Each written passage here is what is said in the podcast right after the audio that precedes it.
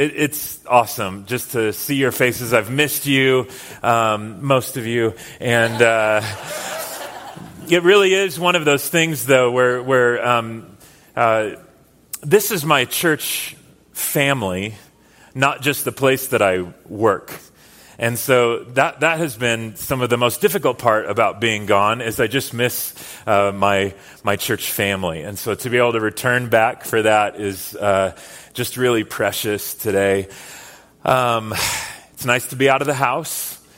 Um, I, I don't know if you know this, but when you go on sabbatical, you don't get to do anything. They just lock you up in a little cubicle, and then when the elders say it's time, then they let you out and preach, monkey boy, and then here you come, and that's it. So some of you have no clue uh, who I am, and that's fine. You're wondering who is this guy and why is he wearing thrift store sweaters, and that's that's for you to discover. Um, so I, I, don't know. I'm just really glad to to be here. Um, just to update you a little bit, I. Um, um I'm now the women's pastor. I'm just kidding. I, I really like uh, just been doing some actually i've done absolutely nothing for three months. Um, you've been asking what have you been doing? And nothing. That's what i've been doing.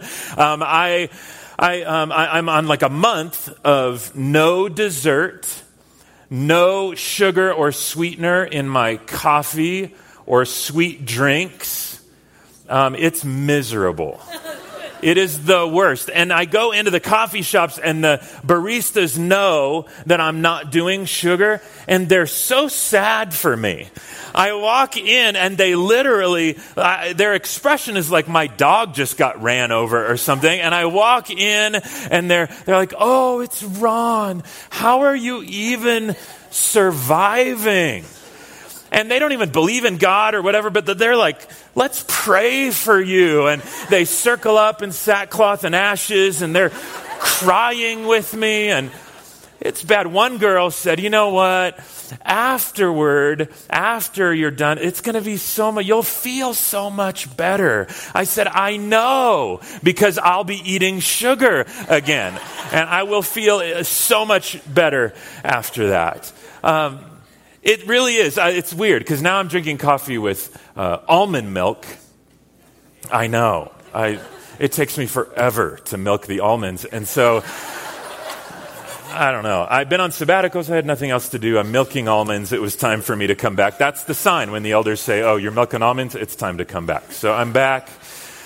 But the whole journey, I, I have to be completely honest, it's just been such a roller coaster. It is the most generous gift I've ever been given. Um, it, in the break between um, teaching and pastoring, these last couple of months is the longest break that I've had in 22 years. And so it's been this real time of, of refreshment. And um, there's times where it's been more of a reconstruction, a rebuilding of me mind, body, soul, and spirit uh, by the Lord. And uh, not always pleasant, but so necessary and such a gift to me. I'm deeply thankful for it. The tough part was probably the first month and a half, honestly, was one of those seasons, and I don't know if you've ever had one of these, but it was one of those seasons where I just felt like there was absolute radio silence between me and God. Uh, when I was praying, um, when, when I would open God's Word, it was really just out of habit. And I've developed a habit that Pastor John talked about last week that develops a perspective on what God is about. And I was deeply thankful for. But it was a whole long season where I was just doing it out of habit. And, and there's, that's actually still a good thing.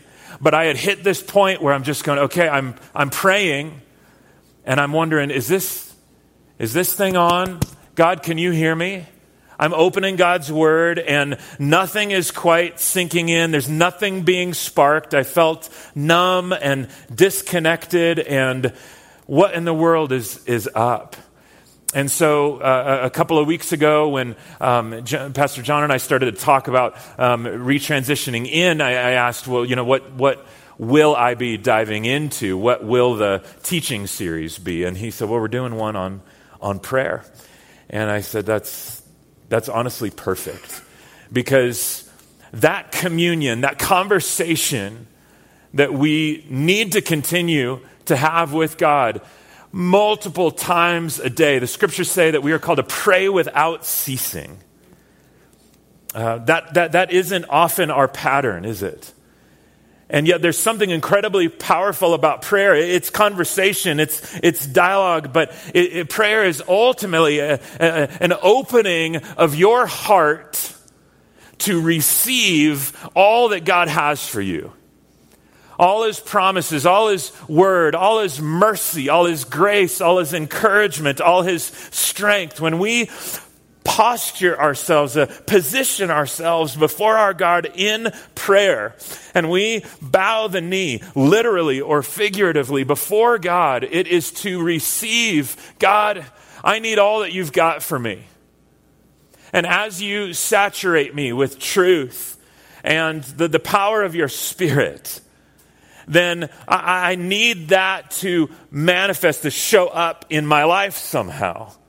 And so this prayer thing is so much more than, than just the chit chat, just the conversation. And I love that we're looking at the Lord's Prayer because Jesus gave us a model prayer. Jesus gave us a, a great way to pray. He gave it to his disciples. He, he's given it to us. And Pastor John kicked it off last week and walked us through the Lord's Prayer. And if you missed it last week, you must go back and watch it because he, he clued us into a lot of really important pieces to the Lord's Prayer. So go, so go watch it. But we're going to look at it again this week. And what I would encourage you to do is just to open up uh, your, your Bible and uh, we're going to zoom way out and get a macro picture. We know what the Lord's Prayer is, but, but is there maybe one heartbeat that Jesus wanted us to capture as his people, as his kids, when we pray? Uh, what, does he want us to get and walk away with and remember and, and continue to pray knowing that this is what is going on when we, we pray? Matthew chapter 6. If you have your Bible, open up to Matthew chapter 6 or pull out your phone and open up um, your, your Bible app. This is what he says how we opened our service today. Jesus said, This then is how you should pray Our Father in heaven, hallowed be your name. Your kingdom come, your will be done on earth as it is in heaven. Give us today our daily bread, and forgive us our debts as we also have forgiven our debtors. And lead us not into temptation, but deliver us from the evil one. What, what I want to I want to call your attention to something that the Lord did when He gave us this model prayer. Um, he, he gave it to us in a really interesting way. And it may even help you uh, commit it to memory. Uh, it may help you kind of understand what he's up to when he gives us this prayer in the first place. But there's, there's a first half and a second half to this prayer. And what the Lord did was, is he, he gave three elements in the first half and three elements in the second half, and they relate. The first half of the prayer draws our attention to the eternal God, the one that we're talking to when we pray. And the second half of the prayer talks about our everyday needs. The first half of the prayer is basically saying, God, you are awesome. And the second half of the prayer is saying, and I am here. Uh, you, you are phenomenal. You are powerful. You are God. I am not. I'm here on earth. But Jesus is saying, I want you to catch that. And there's these three elements about the eternal nature of God. And there's these three elements about our everyday need. And guess what? They go together.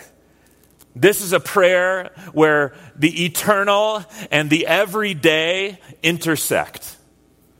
That, that's what I love about prayer in general. When you go to God in prayer, it's where the eternal and the everyday, you and me, we're here We get to tap into, talk to, reach out to, interact with the eternal God. And so he says, Our Father in heaven, hallowed or treasured or valued be your name. And as Pastor John mentioned last week, your name, it's not just his actual name, but, but treasured, valued, hallowed uh, be your, your name, your character, your being, all of your qualities and characteristics. Your kingdom come, knowing that, that Jesus, our God, is uh, got a kingdom that he has established. He's established a kingdom and he's continuing to establish a kingdom. And there's parts of the kingdom that we have not yet realized or seen. They're still yet to come. But every king, every kingdom has a king. And, and, and God is the king of our kingdom. And we're following him. Your kingdom come.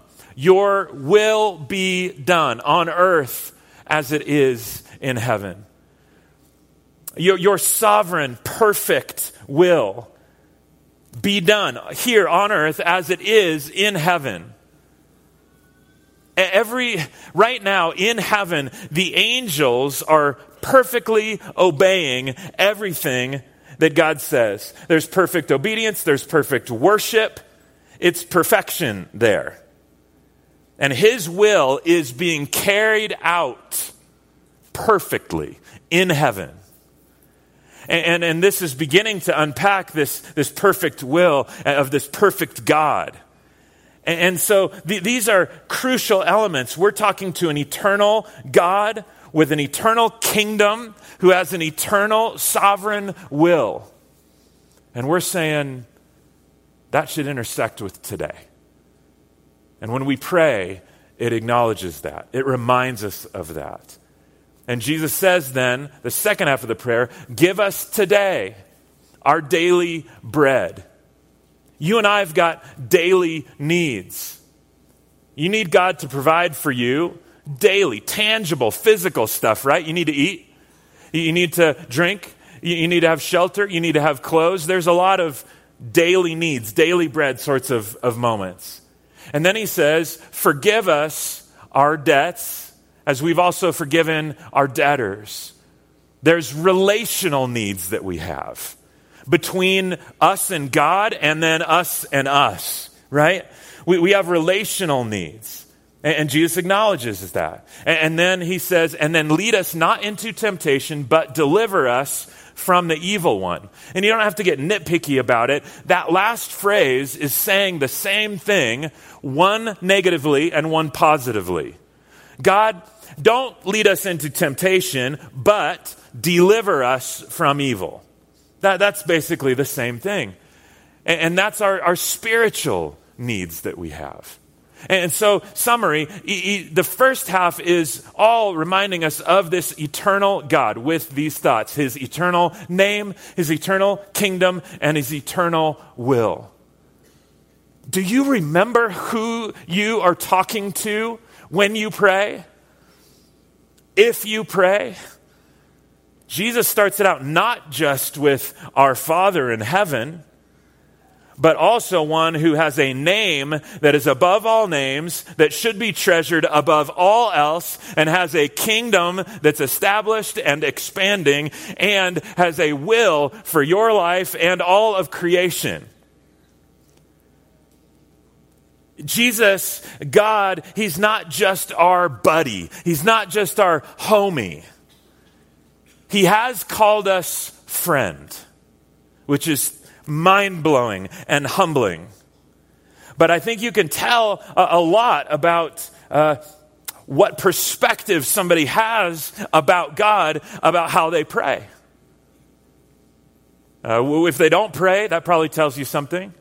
Um, if they, they, they pray and it's just, uh, hey man, what's up? Hope you're doing good.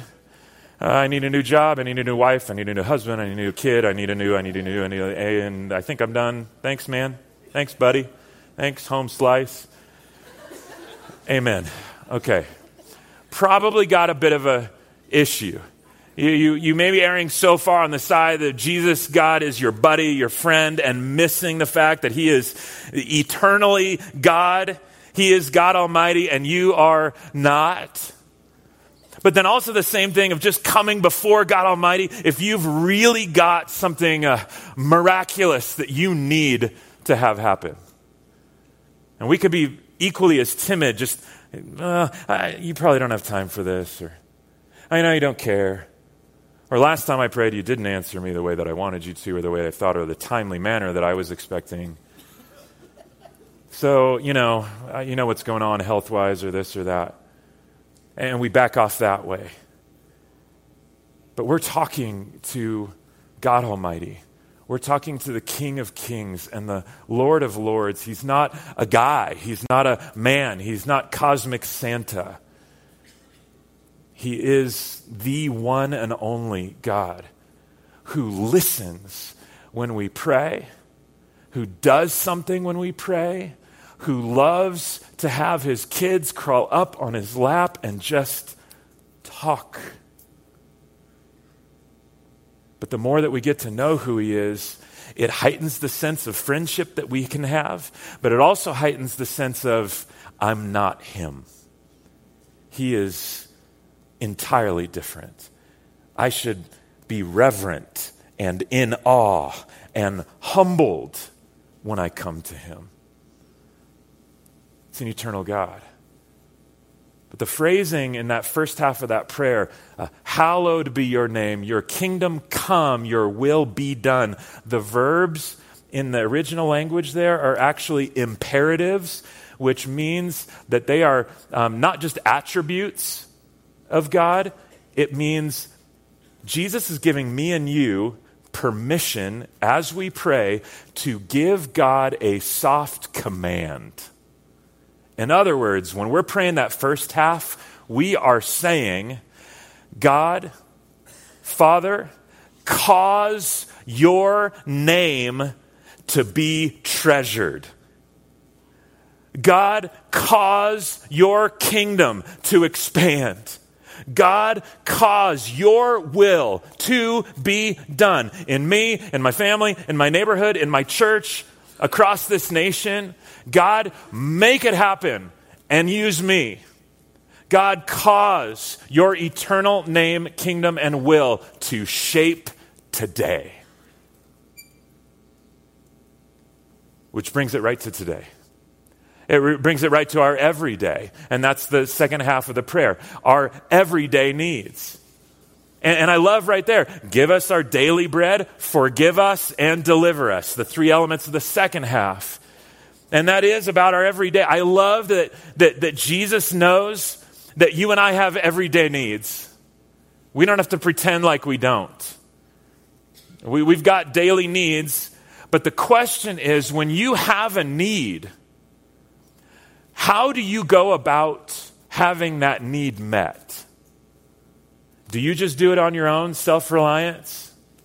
Do you include God in the meeting of your needs, regardless of what they are? Do you talk to Him about your needs? Or is the default such a quick, I have a physical need, and so I'm going to go meet it myself? I don't need to talk to you about that, God.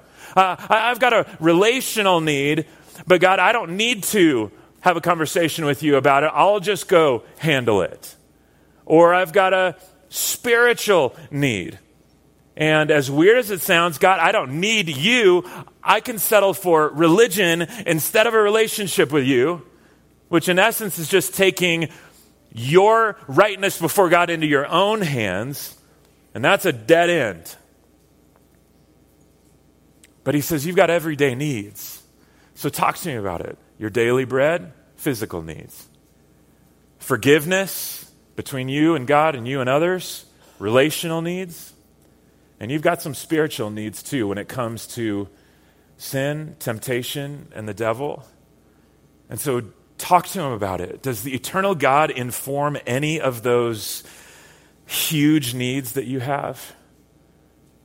I, I hope so. Because we're up a creek if not. And this beautiful intersection is what's so key. Because these everyday needs, we pray for, we invite God into our needs. And when we do that, it points people back to the eternal God, His name, His kingdom, and His will. Uh, think of it this way if, if, you, um, if you die physically, you cease to be an active part of bringing heaven to earth, right? If you die physically, you cease to be an active part of being able to be used by God to bring heaven to earth, right? So your physical needs are important. So we should be praying, give us today our daily bread. God, meet my physical needs. It doesn't need to be extravagant. It doesn't need to be crazy. It may not meet what, what, what I would have chosen. But would you meet my physical needs so that I can bring heaven to earth today in the context of my family, so that I can bring heaven to earth today in the context of my workplace, so that I can be used by you to bring how it operates in heaven, uh, give people a taste here and now, right where I am. If you, relationally speaking, if relationally you have non existent or miserable relationships with God or with other people, you cease to be an active part in bringing heaven to earth if you got no relationship with God. If you got nightmare relationships with other people, then you cease to be an active part of giving people a taste of heaven, a taste of the eternal God, because you're not interacting with anybody. And if you are, it's miserable or you don't have an interaction with God, so you're not even thinking about how heaven is coming to earth, or why it even matters, or why anybody would want it or need it.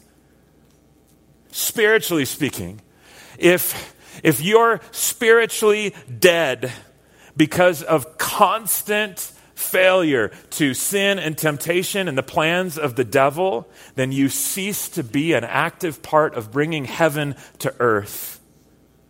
You're bringing darkness death, but not light and life. And so this is such a such a huge thing to begin to, to wrestle through. I understand that it can be difficult because to pray often is a humbling experience, right? In fact, to pray is to humble yourself before God. And maybe that's why a lot of us don't do it. Maybe it's not because of uh, busyness or time constraints. Maybe it's really not because of disbelief. M- maybe it's because of just pride and self reliance kicking in. Because to be in the presence of God is to learn humility. And when I go to Him in prayer, it's saying, You're awesome, eternal God, and I'm just here. And I've got needs, and I can get myself down the road only so far. But I need you to provide for me. The reality is, as we've heard, that you made it through the night last night, it's because God provided you to be able to get through last night. He provided that. He's providing the, bre- the, the breath that we can take right now. He's providing for a relationship with Him. Jesus is the reason that we can approach the throne of grace with confidence in prayer because of who he is, what he came to do, dying on the cross, raising from the dead. I can receive grace, receive forgiveness myself. He's offering that. And now, because of Jesus, I can be called a child of his. Because of Jesus, I have the ability to call the God of the universe, my father, my daddy.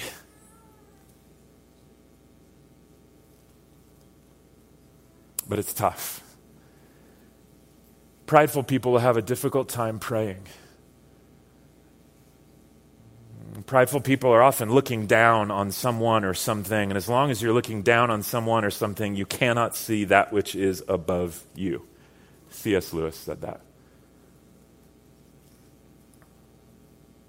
Where this all kind of intersects it, it just is this the Lord's Prayer is a constant invitation to experience some of heaven here and now.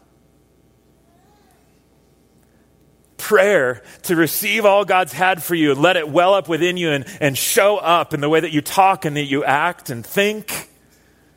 Prayer, the Lord's Prayer specifically, is an invitation to be used by God wherever you are to allow people a taste of how things operate in heaven right here and now.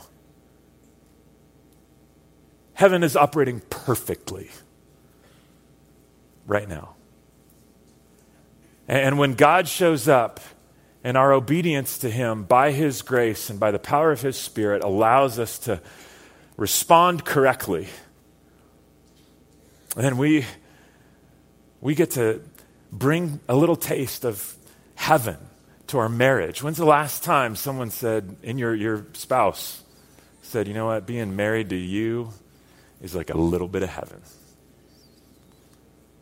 Having you as a dad or a mom a grandfather, a grandmother, a brother, a sister, a friend is a little bit of what heaven must be like. And I get to sense that right here and right now. That's what God's called his people to be, his disciples to be. That's why we need to be praying this.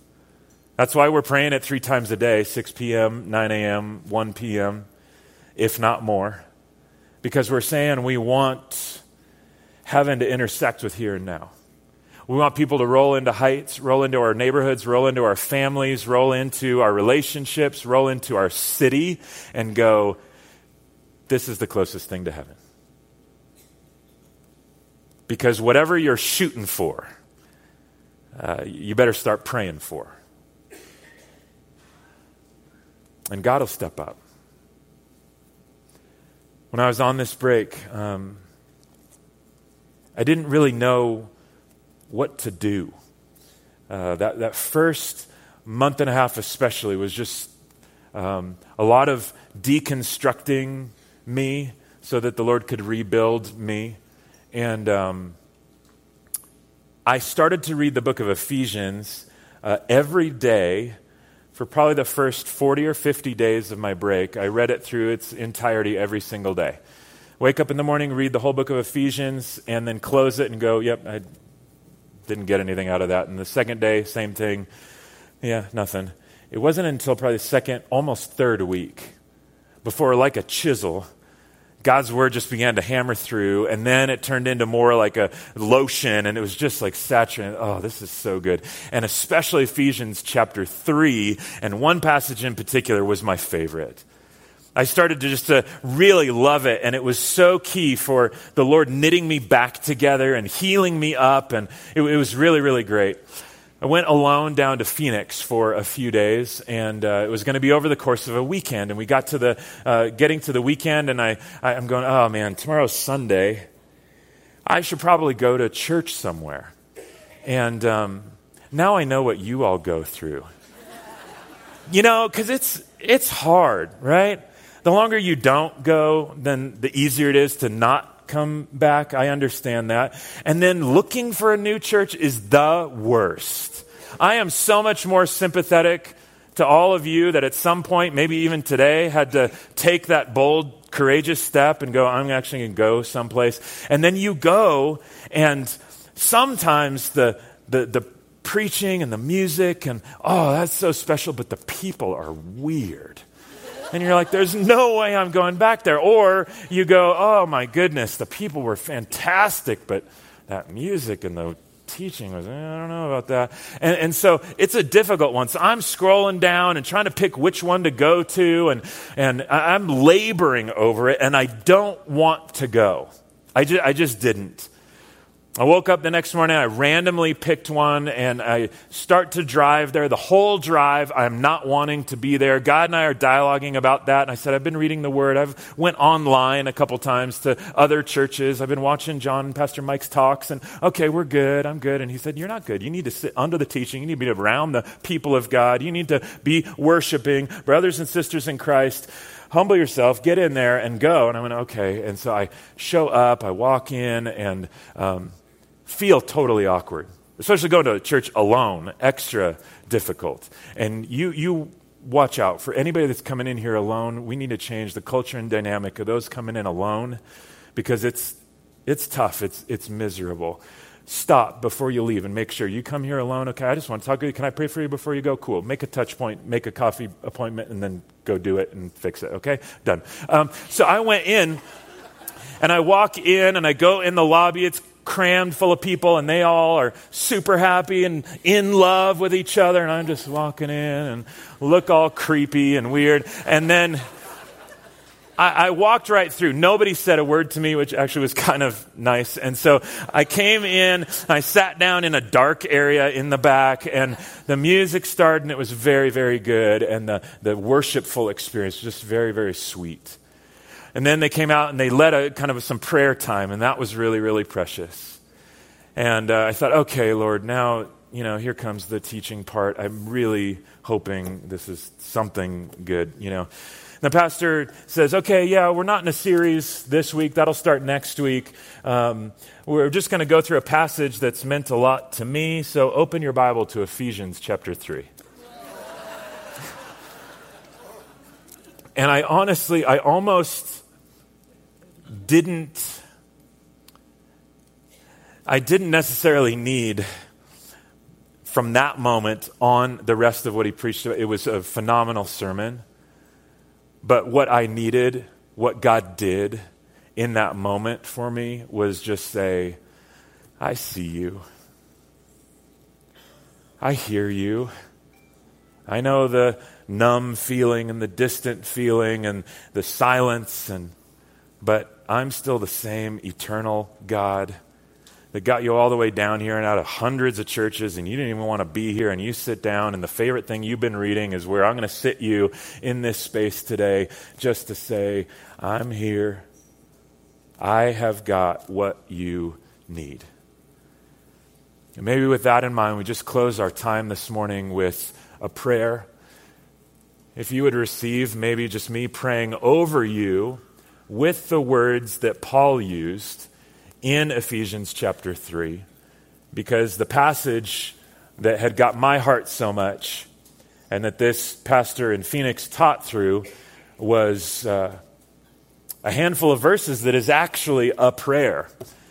It was Paul making a prayer, understanding who he was talking to, had something to offer for our everyday stuff and so, if you wouldn't mind, I would love to pray what Paul prayed, that it might bless you. Would you bow your heads and close your eyes?